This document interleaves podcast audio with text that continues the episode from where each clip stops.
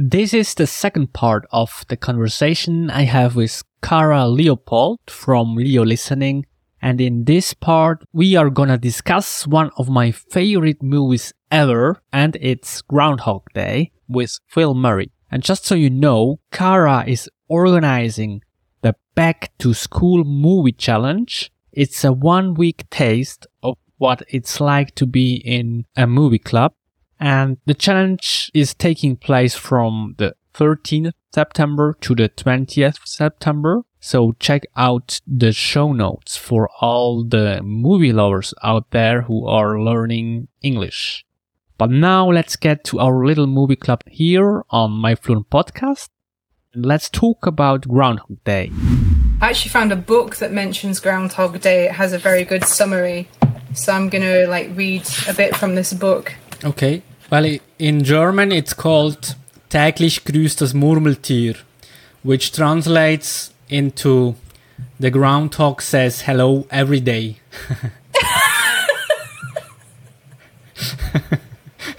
That's such How about in French? In French it's a bit less silly. It's just un jour sans fin, so a day without an end, which is literally what it is, isn't it?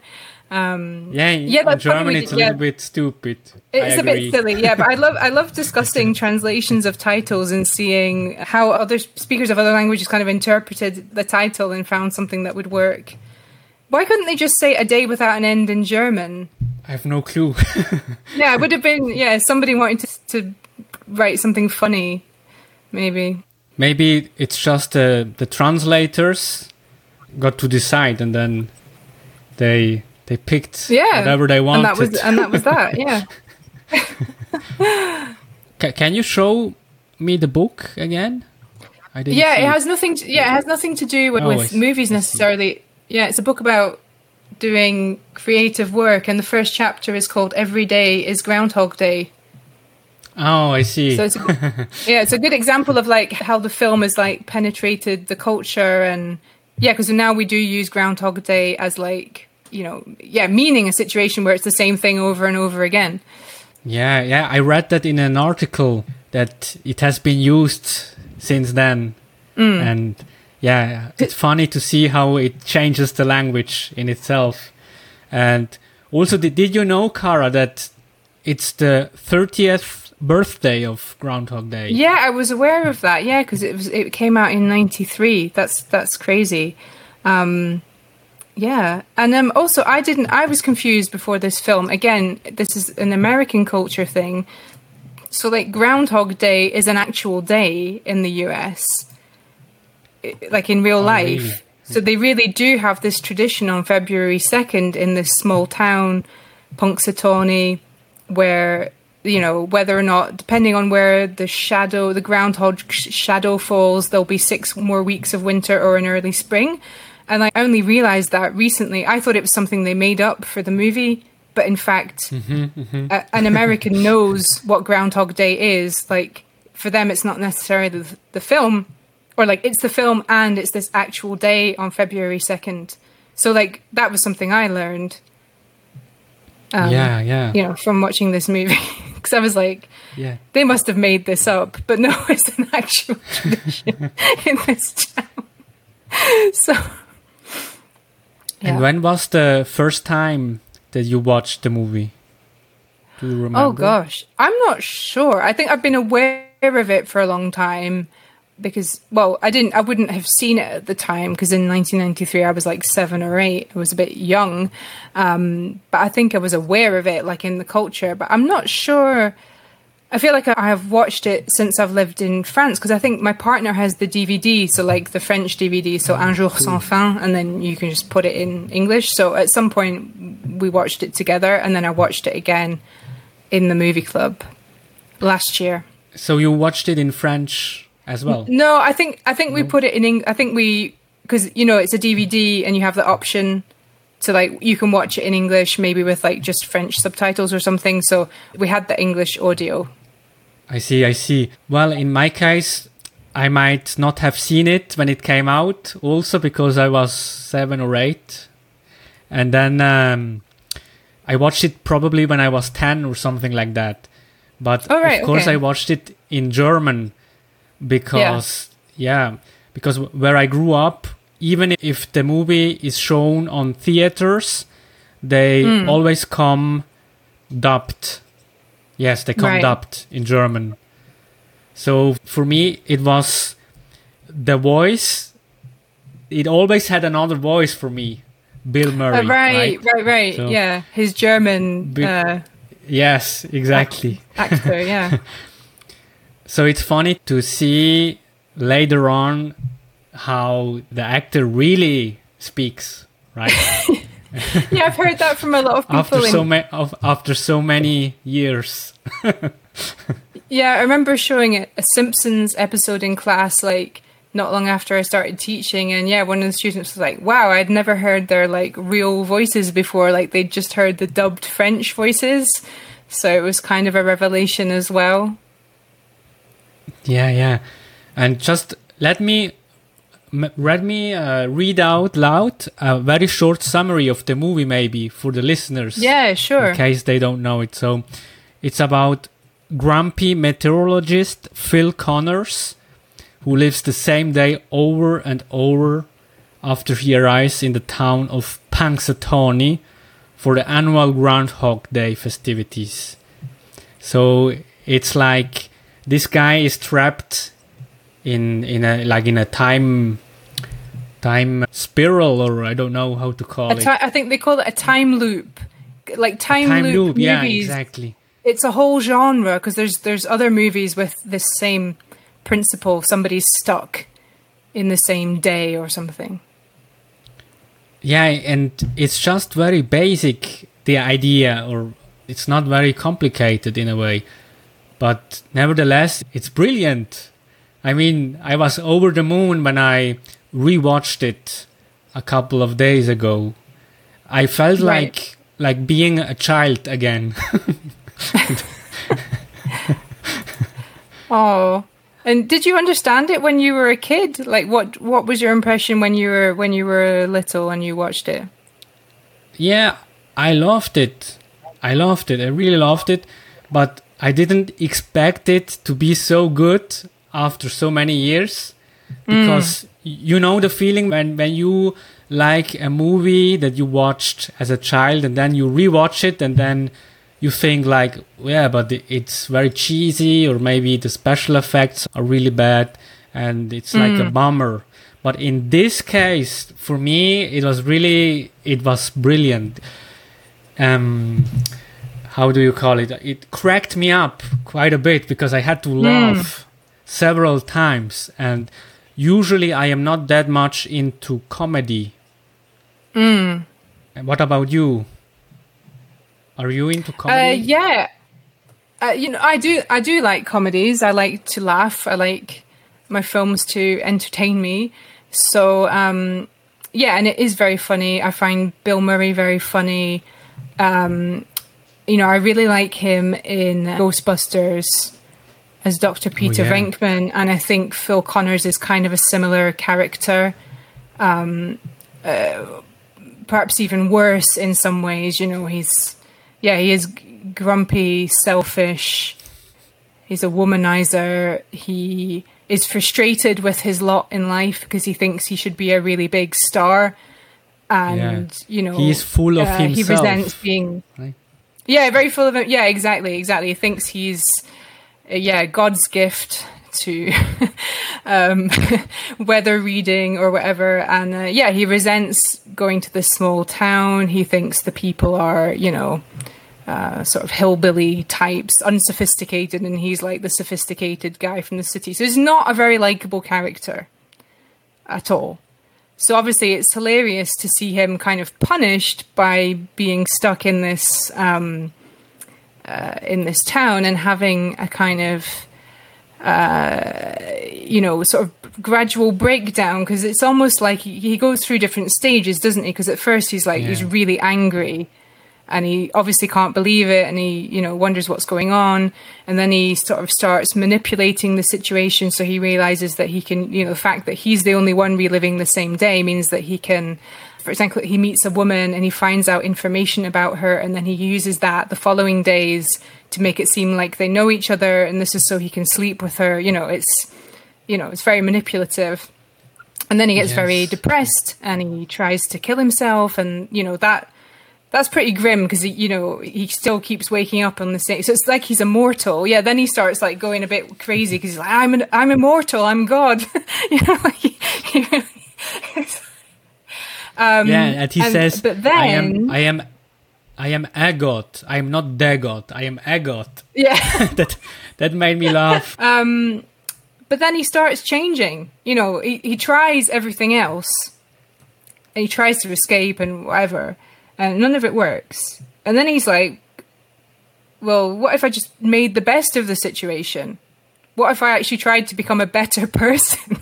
It's like, wow, it takes him a long time to come to that confusion. And we see that, you know, he starts like helping people out, you know, because he has the advantage of he knows exactly what's going to happen. So he's able to intervene before like accidents happen or, you know, things like this. And what else does he do? He starts learning new skills. Like he learns to play the piano. Learns ice sculpture, learns French poetry. I actually couldn't understand what he says when he speaks in French, but yeah. So he actually creates like a meaningful and happy life, even though he's stuck in the time loop. Yeah, I think that's the most incredible part of this movie. It's like no matter your circumstances, like there's a way to make the best of it. And it's quite a profound message. And in this book, it says, "Now I'm not the first person to suggest that Groundhog Day is perhaps the great parable of our time. Harold Ramis, the movie's director and co-writer, said he got endless letters from priests, rabbis, and monks, all praising the movie's spiritual message and claiming it for their own religion. But I do think the movie has particular relevance for people who want to do creative work." So yeah, it's this idea that like, I don't know, maybe some people see it as like the time loop is purgatory and then he maybe ascends to heaven or something, becomes this better person or whatever. I'm not particularly religious, so I don't, but yeah, I can see how like the message is super universal. If like people of different religions have told the director, "Oh, you made the movie, this is a movie about Buddhism or it's about Christianity." Mm-hmm. So like everybody sees, you know, their kind of their worldview or their religion like reflected in it. But I do think, yeah, it is a very uplifting movie because that message is so positive. Yeah, it's pretty profound actually, and that's what's amazing. Because at first, if you just watch it and you're like, okay, this is a comedy, well, a romantic comedy really, because another part of the film is he's trying to, you know, he fancies his producer Rita, who's very beautiful because she's Andy McDowell, so obviously, you know, who wouldn't want to you know. But over the course of the movie, he moves from kind of like the shallow interaction with her to actually realizing that he loves her.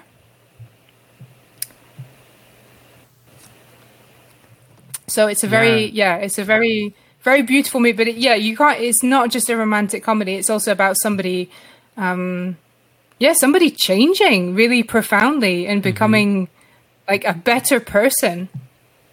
You see like a profound character development arc in this movie. Yeah. And it's what I like the most. Right now comes a series to mind, Breaking Bad, in which the villain also the character develops, but in the negative sense. Yeah, it becomes like absolutely ruthless and that's kind of it's kind of the opposite trajectory, I guess. Yeah, that's a good example, but and I think that's maybe it's a bit, I was going to say maybe it's a bit cheesy and a bit schmaltzy, but I think it gives us great hope, you know, for humanity and for ourselves, being like, yeah, actually we can change and we can choose to view our circumstances differently. I mean, I wouldn't take that idea too far because I think sometimes there are circumstances of like injustice where things need to change. But like this kind of situation of like, okay, your life is, you know, every day is the same. I think we can all relate to it because I think we can feel stuck and bored, but you know, if we sort of get out of our heads and feeling sorry for ourselves, like Phil does, and the act of sort of helping others, developing ourselves by learning new skills, like that can help us break out of a sort of rut or a situation of feeling stuck in some way. I think we can all relate to that stuckness, even if we're not in an actual time loop. Like time is moving forward for us. Maybe that's actually scarier, because when Phil was in the time loop, he was immortal. So that's also incredibly cool. Like he had so much time. Yeah. We don't really know how long, many years. How long do you think was Phil Connor stuck in a time loop?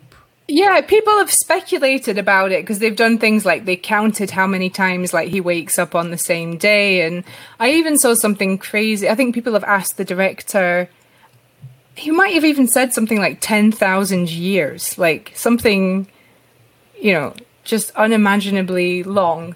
You know, maybe it's a bit I don't think it really matters. I think the point is that he does change. That's the important thing. And yeah, it does take time and it goes through stages, and you know, that's normal. That's just the nature of change. But yeah, there's some quite funny discussions online. People are like trying to calculate it, like as if it's sort of, and there's never any explanation for it. And they almost included a scene where they were going to show like Bill Murray getting cursed or something, but I don't think it doesn't need that. It doesn't really matter like how it, like it's obviously absurd, you know, and strange, but like that doesn't, we don't need an explanation. You know, we it happens, and what's interesting is seeing how he deals with it, exactly, and how he evolves.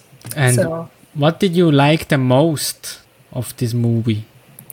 Oh gosh. Well, I mean, obviously there's some very like funny scenes, and Bill Murray, I just find him so funny as he plays this character. And yeah, I guess I just like the overall message. Once you understand it, that's quite a profound message about being able to change. And I also think the romance part is very nice as well, you know. Him coming to the realization that he loves someone, like genuinely loves them. So it's a very touching movie. Maybe it sounds a bit cheesy, but it's actually so well done that you don't get that impression. So yeah, for me, I think it's also Phil Murray. I love this guy or the character that he's playing, and also that in the movie there are different parts or stages, and to me it's like it's not just a comedy. For me it's like a mix of genre.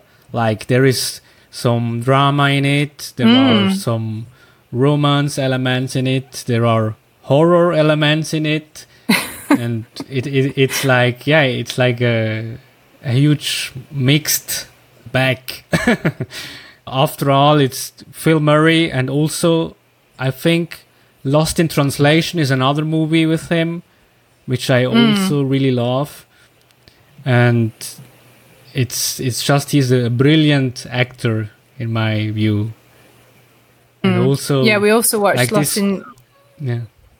Oh, you watched it in your movie club. Yeah, we watched Lost in Translation in the movie club last year, yeah. Yeah, that's totally different because that's him doing something, you know, more. I mean, I think actually Groundhog Day it is serious in a way, but yeah, like Lost in Translation more obviously so.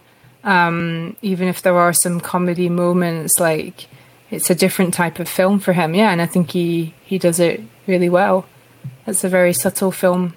And Cara, let me show you a little clip, and I don't know if it will work, but maybe it works. Let's try. Let's see.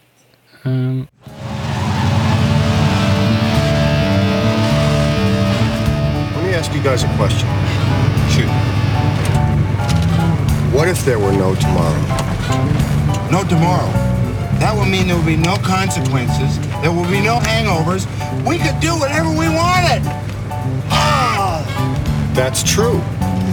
We could do whatever we want. Ah! Hey, Phil, if we wanted to hit mailboxes, we could let Ralph drive. Yeah. I don't know if you could catch that. Yeah, I got it, yeah. What if there were no tomorrow? So what would you do if you were in the shoes of Phil? Oh, gosh. Yeah, this stage of the movie is like he's kind of like in his teenage rebellion phase, and he's just like doing wild things just because he can. Oh, man. Yeah, I probably... Just what comes to mind. would try... Yeah, like try just like maybe jumping off something really high or something like that, yeah. Or going really fast in a car. Well, somewhere where you wouldn't injure anyone else. So I think I would probably break into a huge supermarket or a mall and then just do whatever I want. I mean, when the supermall is closed, so that I have the supermall for myself, and then I can eat whatever I want. I can destroy everything, or I can just do what I want. Yeah, guilt-free, because like you won't have to deal with the consequences, and nobody will know that it was you. Yeah, that sounds like a good way to use your time loop. I noted down some expressions that I wanted to learn. I just will read it out loud. For example, there was the phrase to going out on a limb here. I found that interesting. I think when Phil was broadcasting about the weather, something, and he talked about the weather and she was not sure about it. And then he said... I'm going out on a limb here. And this is something that I want to learn. Yeah, and that's a useful expression. Yeah, it's often used like that. Like, I'm going to go out on a limb here and say, you know, this thing. Yeah, that's a useful one. Also, you can take my word for it. It's a very practical phrase. Yeah, that's super useful. Right? Yeah, that's definitely worth learning. And I think it was in the scene in which Phil said that he was a god. And then Rita said, no, you are not a god. You can't take my word for it, because I think she is a Catholic and she's very experienced in those stuff. And she just said, you can take my word for it. You are not a god, or something like that. And then there was one which I found very, very weird, to catch a doozy of a cold. To catch a doozy. Oh, yeah, there's a point where, his old friend from school, Ned, he uses that expression. He says, that one's a doozy. It's when Phil walks off and he falls in the puddle, in the icy puddle. Exactly. Yeah, actually, that's not a super familiar expression for me, because for me, that's really American. I don't really, it's not one that I would use, but they definitely use it. Yeah, there's always to think about that, if it is worthwhile to learn or not, and probably if it is used only in a specific area or in a specific part of the world, then it's probably not useful. It is useful, depending, but for my case... Now I'm living here in Switzerland, and probably if I am saying that to someone else, the other person will not understand me. Yeah, I think it's more, that's more one to add to your passive vocabulary. Like if you watch a lot of American series or films, it's going to come up and it's useful to know what it means. But yeah, it's probably not useful. Yeah, for international communication, it's not really going to add anything. It might be more useful if you actually moved to the US and there was a chance that you might actually say it, Yeah, and in my opinion, there are so many different scenes that are just funny. And for example, I mean, these are really little small scenes that don't contribute a lot to the movie, but as a whole, it does. So for example, when Phil is answering all the questions on Jeopardy, for example, so he knows every question, and everyone goes clapping to him because he seems to be a genius. A genius, yeah. He's just seen the program a million times. Or when Phil gets slapped multiple times by Rita. Oh, yeah. because he fails a lot of times. And yeah, but he like, yeah, it's funny how, you know, when he's sort of trying to manipulate her into loving him or whatever, he like, she can sense something is going on, even though like for her, yes, each time it's completely new, but like she knows that he's up to something strange. But then when he actually, you know, is genuine with her and stops the manipulation, then things start working. So another lesson. Yeah, definitely. What else? I think that's about it. I also noted down a hairdo. Hairdo. The word hairdo. I didn't know about that. Oh, really? That's pretty useful, actually. Yeah. Yeah. Do you like my new hairdo? Or whatever. Yeah. I was going to say, I love the scene at the end where he he's basically like the town's favorite person, and everybody everybody loves him. His colleagues are confused because they're like, "How do you know everybody?" And he like plays the piano for everyone, and he plays amazingly well. And his teacher's like, "You know, I'm his teacher." He's like a professional pianist at this stage because he's practiced so much. Yeah, it's like a little bit over the top, right? It's very exaggerated, but because he saves the whole world. He knows so much stuff, but it's amazing. I mean, if you are in such a time loop, you can read every book that you want, and you can do a lot of stuff. Yeah, but you know, actually, I've read that the like the director or the writer or both, I can't remember who it was, but in fact, the idea came from vampires. So, like, obviously, you know, vampires are immortal. Well, I guess like they're dead, so you can't die, right? And it came from this reflection of like, well, if you've got immortality ahead of you, what do you do like day in, day out? Because, you know, that's also like a kind of time loop. Just time is moving forward, but it's never going to run out for you. So what the hell do you do with your days? And that was the inspiration for the movie, is exploring this idea of like, what do you do if you're immortal? Yeah, speaking about vampires, I once read a book called The Historian. And in the book, like Dracula was really into books. He had several libraries, and he had been reading a lot of books. Yeah, it just sprang to mind right now. Okay, yeah, well, that's beautiful. Yeah, you could read the whole of human. I don't know. Well, maybe not everything, but yeah, you could certainly make some good contributions to Goodreads. Like, you know, top contributor because you read almost everything. So. You told me that in the movie club, this movie was like one of the most appreciated movies so far that you have seen. Mm. Is that right? Yeah. Well, I mean, there have been others, but I think it's the one that kind of like, once you understand the kind of more profound meaning of it, you know, there's just so much to say about it, and it can apply to so many situations. So like Rosa, who you know from the club, like she was saying that her dad was feeling kind of anxious about retiring and like knowing what to do with his days after retirement. And I'm like, you should get him to watch this movie because it's you know, it's also a parable for that. Like retirement is a kind of time loop, but you know, you could show him that, like, you know, there is life after work. You can still have like a useful, meaningful, you know, life. Even if you're not going to work every day, you can do other things. So yeah, it just applies to so many situations. That's what's really cool. Yes, absolutely. So what do you think, Cara? Do we wrap this up, or do you have any other questions? No, I think we can call that a wrap. Yeah. Okay, and I want to thank you very much, Cara.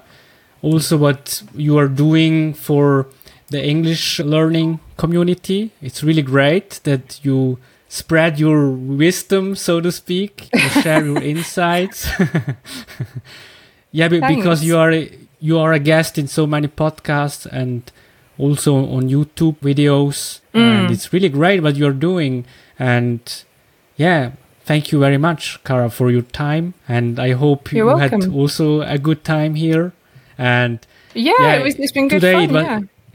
It was really hot also here in Switzerland, so it was a little bit difficult in terms of, yeah, I'm lucky that you can't see the sweat. Oh man, it's going to cool down soon, so yeah, we should be okay. 3, 2, 1. Once a year, the eyes of the nation turn to this tiny hamlet in western Pennsylvania to watch a master at work. The master? Punxsutawney Phil, the world's most famous weatherman, the groundhog, who, as legend has it, can predict the coming of an early spring. So I guess the question we have to ask ourselves today is, does Phil feel lucky? Then it's the same old shtick every year. The guy comes out with a big stick and raps on the door. They pull the little rat out, they talk to him, the rat talks back, and then they tell us what's gonna happen.